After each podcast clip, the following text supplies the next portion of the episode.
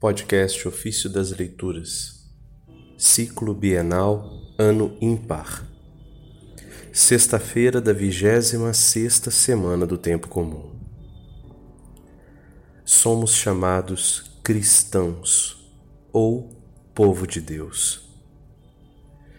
Do comentário sobre o profeta Isaías, de São Cirilo de Alexandria, Bispo. Do Oriente conduzirei a tua descendência, do Ocidente congregar-te-ei. O unigênito Verbo de Deus apareceu feito homem aos habitantes da terra, para conduzir gregos e judeus, caídos na apostasia e no afastamento do Criador, por causa de muitas e variadas culpas, ao verdadeiro e puro conhecimento de Deus. Reunindo-os em unidade espiritual mediante a fé e a santidade levada plenamente à perfeição, torna-os dignos da união com Ele, e assim por seu intermédio, une-os a Deus Pai. Não é difícil reconhecer, pelas palavras do Santo Evangelho, que Cristo se fez homem por esse motivo. De fato, quando Lázaro ressuscitou dos mortos de maneira tão admirável e além de toda expectativa, a multidão dos judeus ímpios e a seita dos fariseus, detestável perante Deus, confabulavam juntos, dizendo: Que faremos? Esse homem realiza muitos sinais. Se o deixarmos assim, todos crerão nele, e os romanos virão e destruirão o nosso lugar santo e a nação.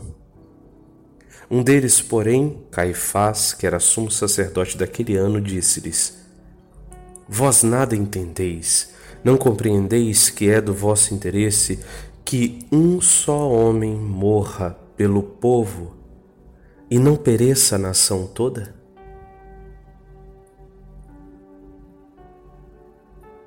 Não dizia isso por si mesmo, mas sendo sumo sacerdote naquele ano, profetizou que Jesus morreria pela nação, e não só pela nação, mas também para congregar na unidade todos os filhos de Deus dispersos. Esse trecho está no Evangelho de João, capítulo 11, versículos de 47 a 52. Segundo a primeira criação do homem, e o pensamento de seu autor, todos eram seus filhos.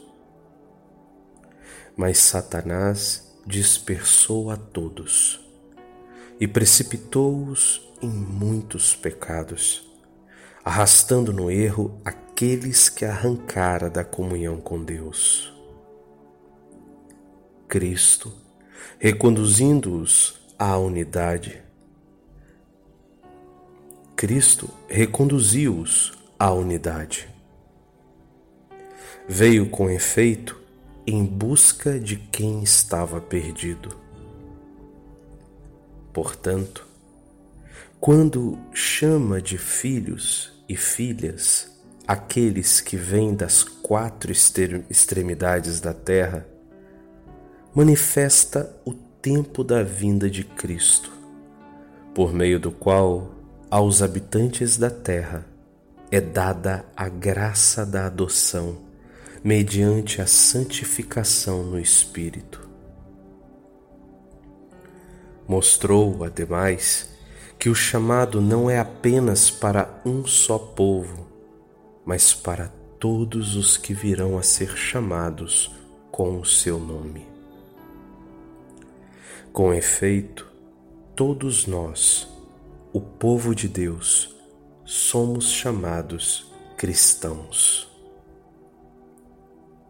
Assim, Pedro na carta enviada a aqueles que são chamados por meio da fé, diz: Vós sois uma raça eleita, um sacerdócio real, uma nação santa, o povo de sua particular propriedade, a fim de que proclameis as excelências daquele que vos chamou das trevas para a sua luz maravilhosa. Vós, que outrora não erais povo, mas agora sois o povo de Deus. Esse trecho está na primeira carta de Pedro, capítulo 2, versículos de 9 a 10.